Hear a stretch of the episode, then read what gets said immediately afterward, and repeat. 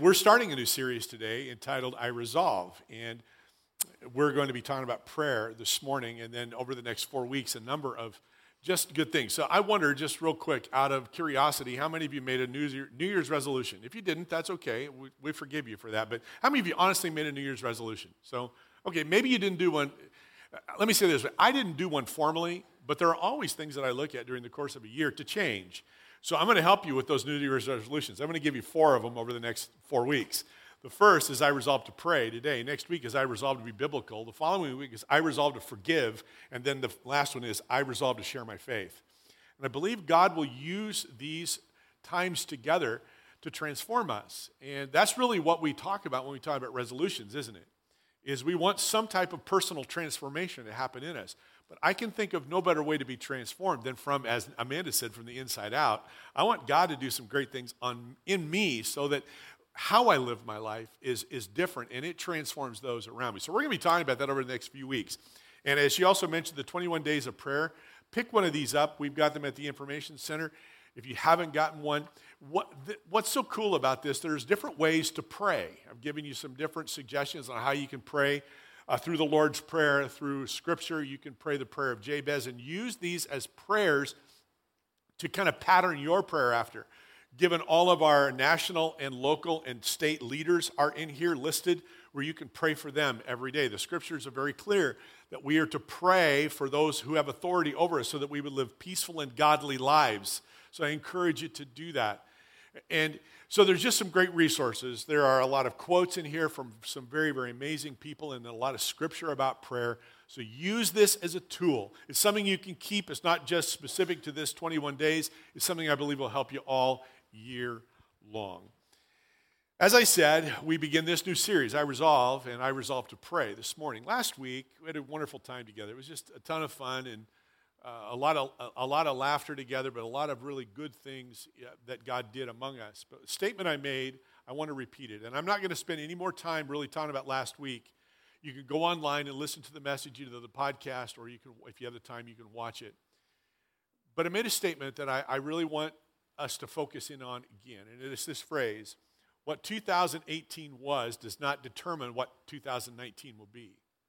And it is really important to understand how how true that statement is. Because in reality, I don't want 2019 to be like 2018. I don't want 2019 to be like 1999 or 2004 or 1985 or finding whatever your favorite year is. No, I want 2019 to be a completely new year, and I want God to help me make the most out of the year that is ahead of me. I am believing for God to do great things in 2019 in my life and in your lives and in our lives collectively as a church. I'm believing that God is going to do something great in 2019. Can I get at least a grunt? And thank you for the grunts out there. You guys were listening. Way to go. I'm believing God to do great things in the year that's ahead. And I really can think of no better way to begin than to talk about prayer. It's why we dedicate these first three weeks of the year, each year, to prayer. I want to be a person who does more than just pray. I want to be a person that really can be described as one of prayer, that it really, it really defines my life.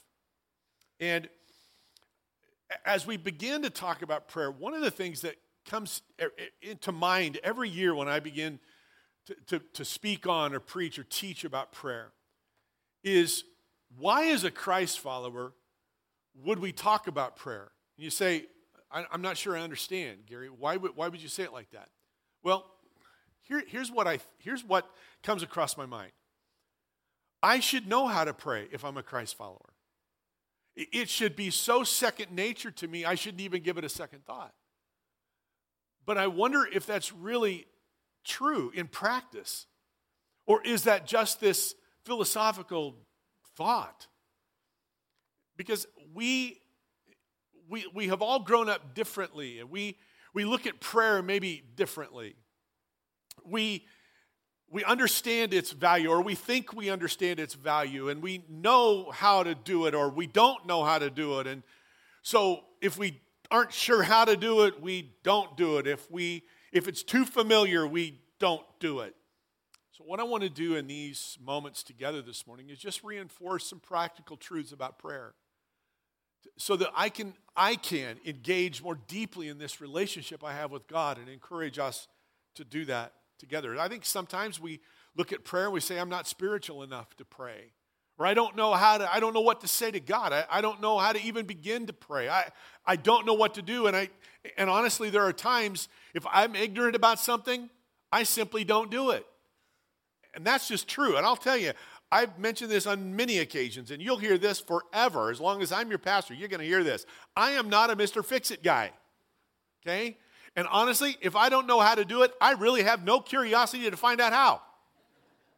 I don't really care if I ever learn how to fix a toilet. I don't care. So I'm not going to do it. Now, I know some of you are saying, oh man, if there's something I don't know, I want to figure it out and I want to do it. Great, good for you when it comes to that stuff. But when it comes to prayer, I wonder how often that's what our approach is. We may be ignorant about it, or we may have such a small amount of knowledge about it, we just don't take it any farther. We don't learn, we don't grow in that.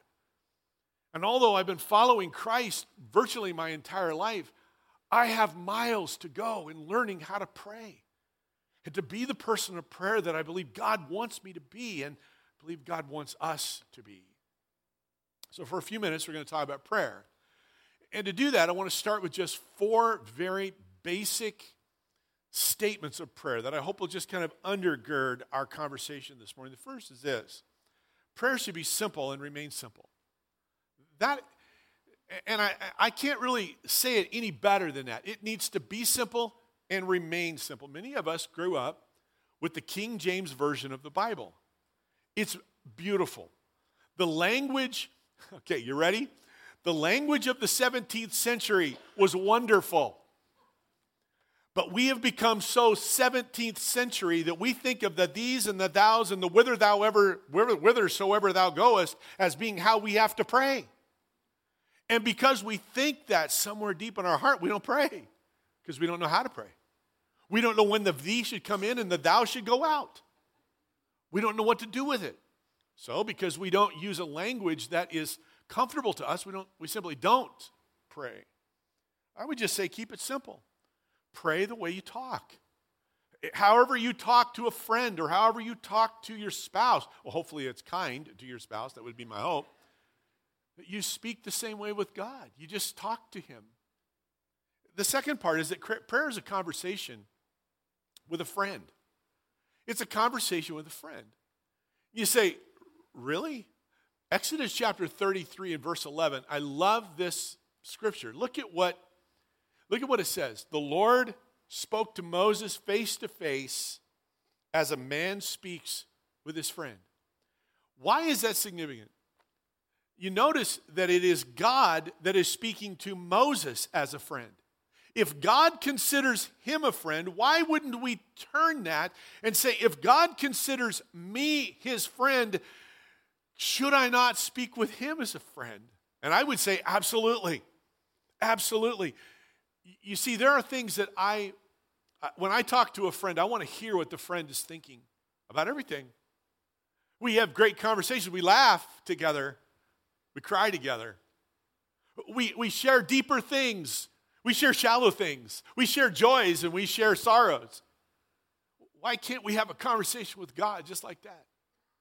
I believe that we should, and I believe God looks and longs for that conversation. I love this phrase prayer is the most important conversation of your day. Take it to God before you take it to anyone else. I can't give you better, a better piece uh, of encouragement than that this morning. It's the most important conversation of your day. Before you share it with anybody, share it with the one who considers you a friend. You're God's friend. And in friendship, we share those things that are on our hearts. The third is that prayer is a dialogue, not a monologue. Now, a monologue is what those late night comedians do. Every one of them, they come out and they start talking, and they just, it's just them, nobody else. They'll enter into a conversation later. Sometimes I think that's exactly all our prayer life continue, uh, or consists of It's just a monologue, it's just us. We just don't stop. I got a lot to say. I admit that. And most of us have, we got to get our words in during the course of a day. I understand that. But prayer shouldn't be just a one way monologue, it needs to be a dialogue. You say, Can I actually have a conversation? Can I actually have a dialogue with God? The answer is yes. I love, I love what Mother Teresa said. She said, God speaks in the silence of the heart. Listening is the beginning of prayer. I don't know that I've ever considered prayer like that. That listening is the beginning. What if what if we began our day by just being quiet before God and literally in our heart of hearts we just said, God, speak because I'm listening. What difference would it make in our lives, in our day, if we just listened to what God has to say? I would suggest that God is always speaking. It's just whether or not we're listening. Listening is a part of prayer. I listen, I, I, I love I love what Psalm 46, you would know this verse, Psalm 46, 10. Be still and know that I'm God. Be still. Be still. Ecclesiastes, Solomon would said, guard, guard your steps. Guard your steps when you go near to the house of God. I like this. Uh, go, go near to what? Listen. Listen. Often we talk so much, God can't get a word in. We don't give him a chance because we just continue. And I, I understand we have a lot to share. There's a lot of things. Right now, there's a lot of things on my heart that I could share with God, and I will. But there's also a time when I just need to be quiet and let God speak to me because I would suggest that God has a lot of things on His heart for you and for me. And He wants to share them with us, but we have to allow Him to. The fourth is that prayer changes us and things change. You notice I didn't use the common phrase prayer, phrase, prayer changes things. Prayer does change things. God answers prayer. God does miracles. God answers. I get that. But most, what I believe is so significant about this is that when you and I pray, we change. It changes us. So then what we are asking of God also changes. If God is changing my heart, I'm viewing life differently. What once was a priority isn't as important now. Why? Because God's changed me. And everything changes. Richard Foster, he said, to pray is to change. And maybe, maybe you've heard something like this over the years. Or maybe you said it. I don't really like change. I wonder if anybody's ever said that. I'm just not so sure I wonder if that could be a reason why sometimes we aren't as prayerful as we should be. Is because when we begin to pray and we begin to listen to what God is saying, God is then putting in our hearts things that we might never have considered before. And when you add fasting to that, this just takes it to a whole new level because you are dedicating something important you're letting the spiritual side of your life take precedent over a physical or emotional side of your life. And God will use prayer and fasting together to speak new life into us, to breathe new life into us, to change us. I don't know. I said a minute ago, I don't want 2018, 19 to be like 18. So, what's it going to require? Change. Change. And that change starts in me. I want God to change me. So, with those as a background, we want to look at a, a, parable that Jesus, a story that Jesus told in, in Luke's gospel, Luke chapter 18. It's a unique parable. In fact, it's the only time it, it's only time it's found in Scripture. And it, it's, it's unique, but it's also, it's also just kind of, it's entertaining. There's no other way to say it. It's just an entertaining parable. Luke chapter 18, verse number 1. One day, Jesus told his disciples a story to show that they should always pray and never give up. There was a judge in a certain city, he said, who neither feared God nor cared about people. A widow in that city came to him repeatedly saying, Give me justice in this dispute with my enemy. The judge ignored her for a while, but finally he said to himself, I don't fear God or care about people, but this woman is driving me crazy. I am going to see that she gets justice because she is wearing me out with her constant requests. Then the Lord said, Learn a lesson. Excuse me. Learn a lesson from this unjust judge. Even he rendered a just decision in the end. So don't you think God will surely give justice to his chosen people who cry out to him day and night? Will he keep putting them off? I tell you, he will grant justice to them quickly. But when the Son of Man returns, how many will he find on the earth who have faith? Let's pray. Jesus, thanks for your word. Speak to us while we pray in Jesus' name. Amen. Four things. the first is always pray. Always pray. When Jesus begins this story, he says, always. Every one of us in the room have certain things that we do every day. These are always happening.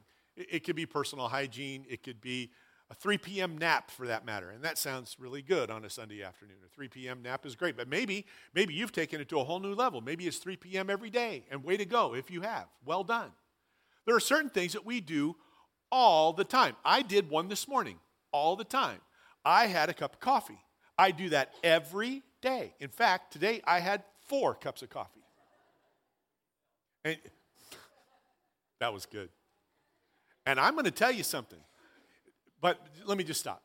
Don't send me the emails of the, of the physical terribleness of coffee drinking because I get it and I'm still going to do it. So, there. All right. My, my, my point is, I do that every day. Every day. I drink a cup of coffee and it's fine, it's all good.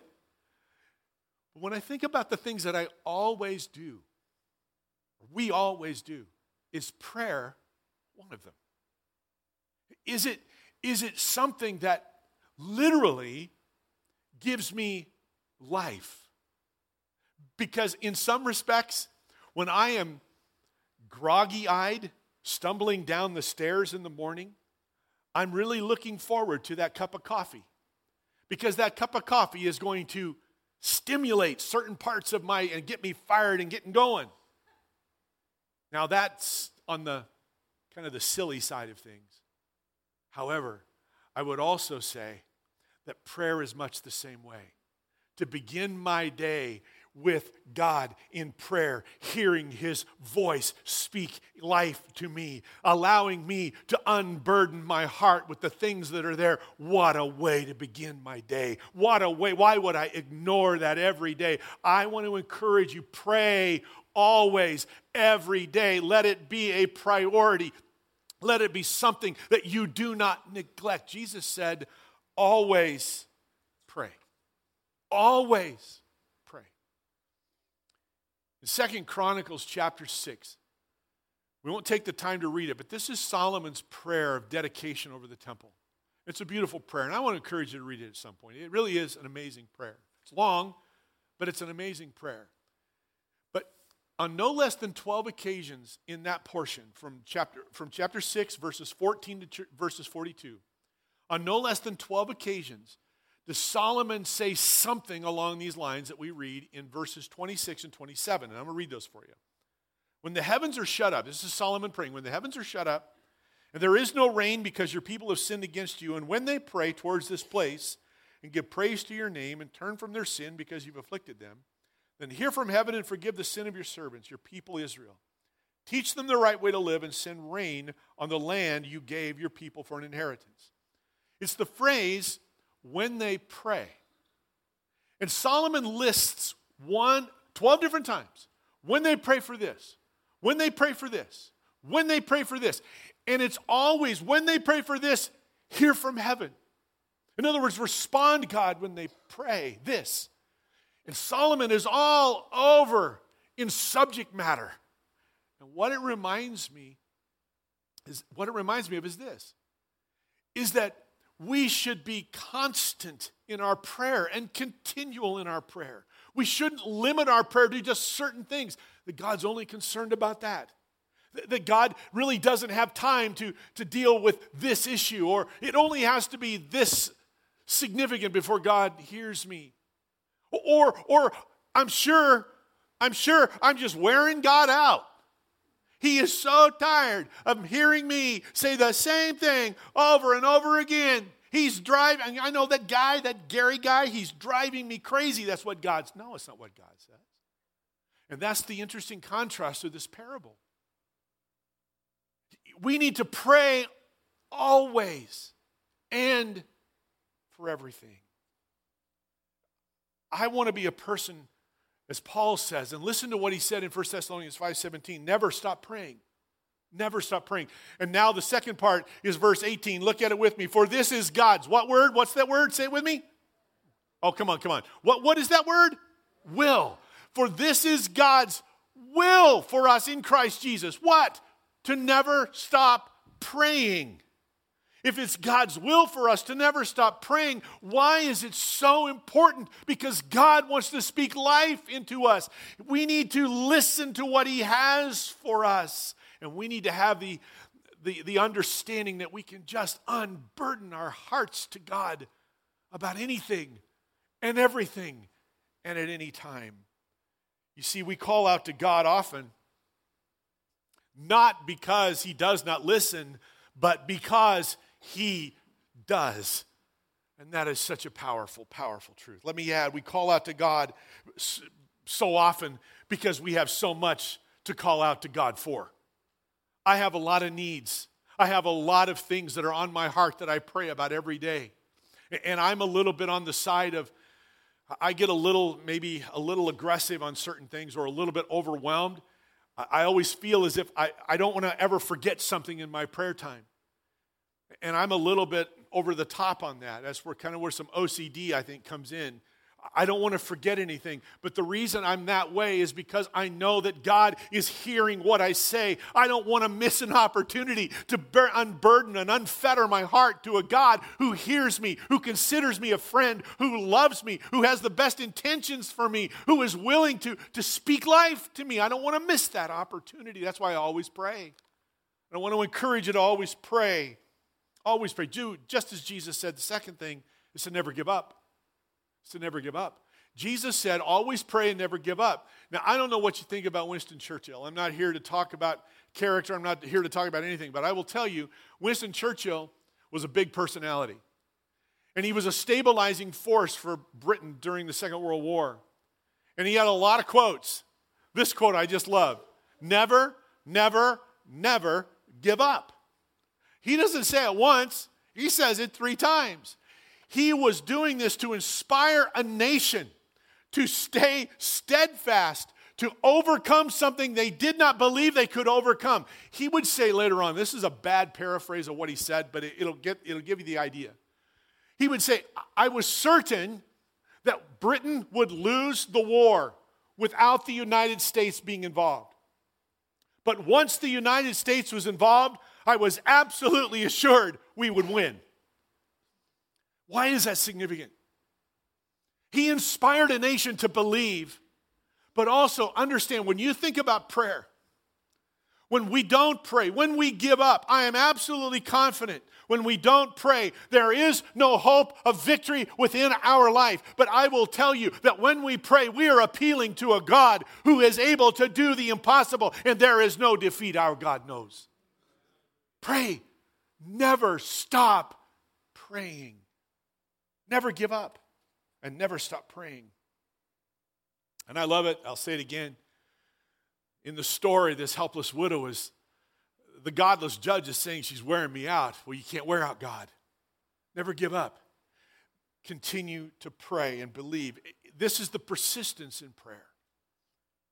In Luke chapter 11, the disciples asked Jesus a question. Said, Jesus, would you teach us to pray as John taught his disciples? And then he went on to, when you pray, pray like this. And he gave us what we know as the Lord's Prayer. That was, the, that was his answer. If you follow down a little longer, a little bit more into Luke 11, this is what you read in verses 9 and 10. And so I tell you, keep on asking, and you will receive what you ask for. Keep on seeking, and you will find. Keep on knocking, and the door will be open to you. For everyone who asks receives, everyone who seeks finds, and everyone who knocks, the door will be open. We recognize that verse of the ask, seek, and knock, and the persistence in prayer. But I would suggest once again this morning don't ever believe that you're wearing God out with the same prayer over and over and over again. No, just like Winston Churchill, never, never, never give up. Mark Batterson, who pastors National Community Church in Washington, D.C., one of our Assemblies of God churches, Mark said, I am confident that you are only one prayer away from a dream fulfilled, a promise kept, and a miracle performed. One prayer away. Let us not fall short of that one prayer. Let us not stop too quickly, but let us be persistent in our prayer and believe that we are, just as he said, one prayer away from a dream fulfilled, a promise kept, and a miracle a miracle performed. God is able to do what you are committing to him. Do not stop praying. Believe it. Don't give up. Keep praying. Keep trusting. Be persistent in prayer. Paul said to the Ephesians, now to him who was able to carry out his purpose and do super, super abundantly more than all that we dare ask or think, infinitely beyond our greatest prayers, hopes, or dreams, according to his power that is work, that is at work within us. Let's do as Jesus says and never never give up. Three, God will answer. God will answer. That's the emphasis, is will. Will. The unjust judge in this story, this godless judge, gives the helpless widow what she asks for justice. And Jesus draws the comparison between this unjust judge and a benevolent God. If this unjust judge will do it, won't God do it? Won't God grant you justice? And the key word is will. He will do it. God will answer. This is a cruddy guy. There's nothing good about the guy that Jesus describes. But the comparison is to a benevolent God, loving God, who will answer our prayers. Marcy and I uh, have three great kids. Uh, we're blessed. And now, uh, and we've been praying for them ever since they were born, you know, just little guys. I, I, I, think of, I think of one specific time when I was really challenged, as I'd never been challenged before by the Lord, to pray for our kids. I was at a, I was at a conference. I was actually at a, a leadership, I don't know what it was. It was, it was a leadership something. Okay, I'll say it that way. We were doing leadership, is what we were doing. Anyway, we were having a prayer time, and God really impressed upon me to change my prayer focus for my children. From that time on, I've been praying for my kids in this particular way.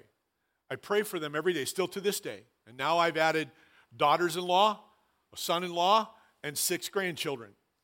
And my prayer list just gets bigger, but my, some of my focus on my prayer hasn't changed. Here's how I pray for my kids every day Lord, protect them spiritually, physically, emotionally, sexually, socially, and mentally. I look at those six things as being the hedge of protection that I'm asking God to put around my kids and my family. I pray it every day. I've been praying that prayer for decades, for decades. And what it does, it has created a, continuing sensitivity to God in my life and how God speaks into my life and he touches on certain things, or he makes me more aware and sensitive about things.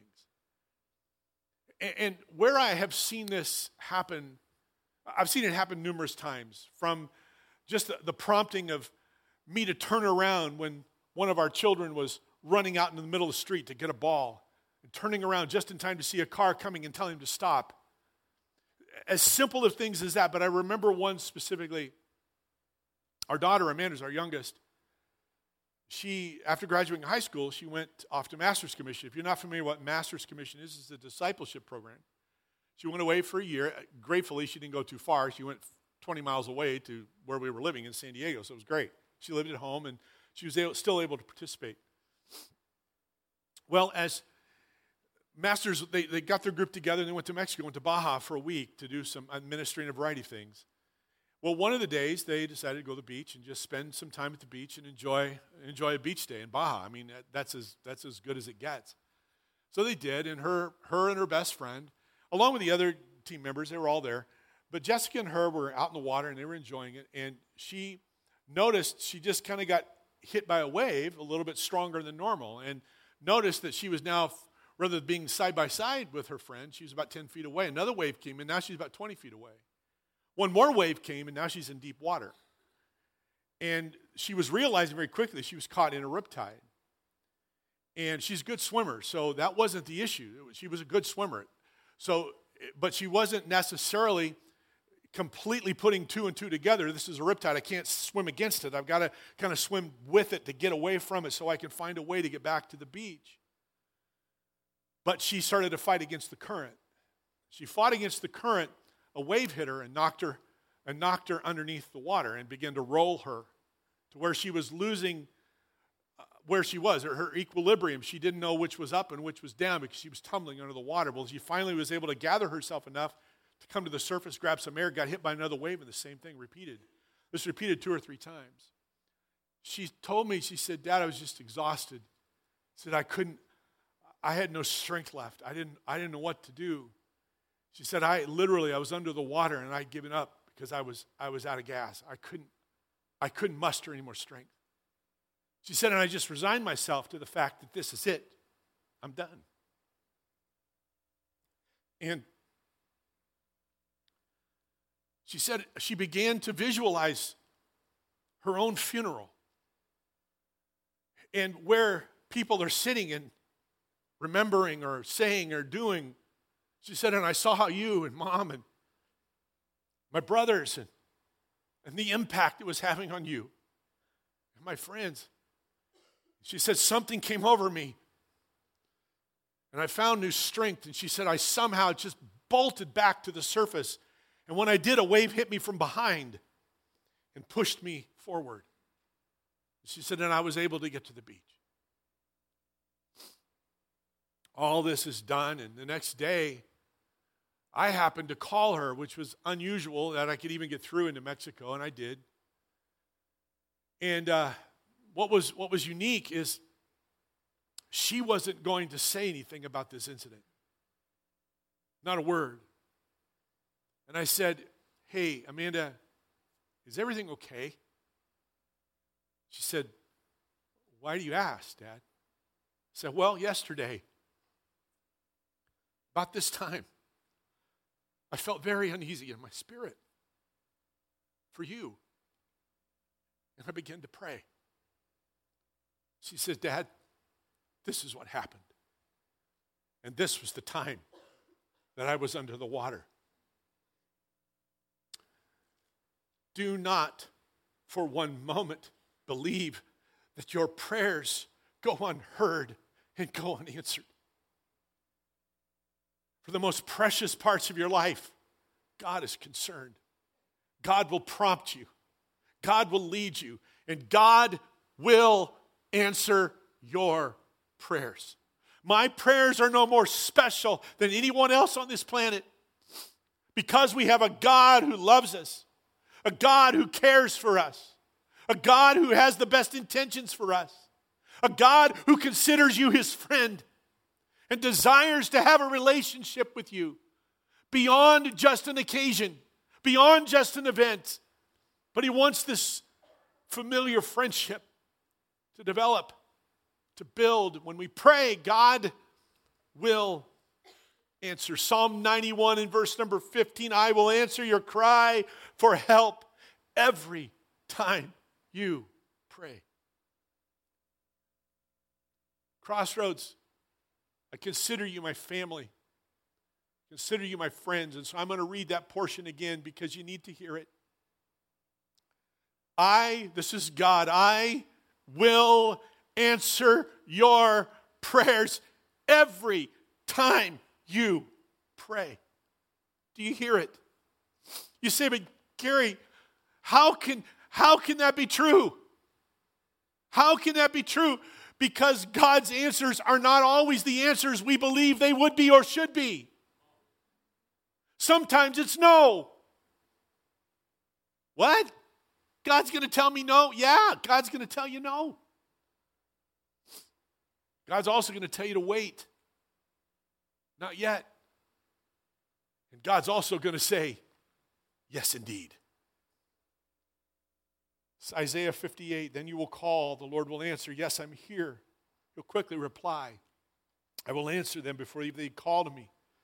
While they're still talking about their needs, I will go ahead and answer their prayers. Hallelujah. John 15, but if you remain in me and my words remain in you, you may ask for anything you want and it will be granted. Let me just stop for a moment. This is the idea of now decades of prayer that I have been investing in my children, and year after year after year, and day after day after day, that I always pray and I never give up. And I believe God is honoring His word. If you remain in me and my words remain in you, you can ask whatever you will, and it shall be yours. I want you to grab onto that promise and let it be your promise. Not just a promise for past decades, but let it be a promise for 2019. John, 1 John 5, we can come to God. We can come to God with what? No doubts. Hallelujah. This means that when we ask God for things and those things agree with what God wants for us, God cares about what we say. He listens to every time we ask Him, so we know. We know that He gives us whatever we ask Him for. God will answer. God will answer.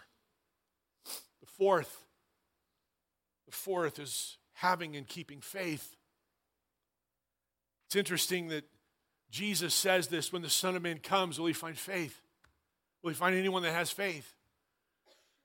In, in chapter 18 of Luke, he's been talking to the Pharisees about the kingdom of God, kingdom of heaven, and the Son of Man returning, and what the kingdom of heaven looks like both in a present context and in a future context.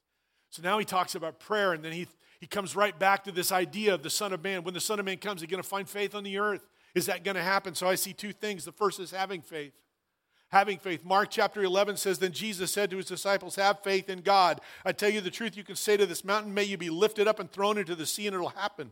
But you must really believe it will happen and have no doubt in your heart. I tell you, you can pray for anything, and if you believe that you received it, it will be yours. You understand, this is not this carte blanche credit card in the sky, but rather it is the idea that we have faith in a God who is able to answer our prayers. Do we have faith? Do we have faith? Jesus said to have faith in God, and the promise was that there would be an answer. So, the obvious question do we have faith? Do we have faith? And once again, do we believe? Or, or, or, is, or is prayer only a motion that we go through? Or is it more? A sense of obligation. Remember, God is going to answer us. Yes, no, wait, not yet. Be patient. Will Jesus find us having faith? Do we have faith? Do we believe? Second is keeping faith. Keeping faith, I think, is harder than having faith. Can we just be honest? Because some of us in the room this morning, we have been asking God for the same thing. We consider ourselves just like that helpless widow. I am wearing God out with this one prayer request. I am sure that when he sees me, he goes, Oh no, here it comes again. The same thing again and again. There was a man in the Old Testament. You would know his name. I'll give you his name Abraham. He was promised to be the father of nations. That there would be so many descendants of Abraham, it would be like the stars of the sky and the sand on the beach. And he had no kids. Now, how's that going to work out? Then he waits for decades and he still has no kids. But he did not waver in his faith, he kept believing. Hebrews 11. Abraham was waiting for the city that has real foundations, the city planted built by God. He was too old to have children, and Sarah couldn't have children.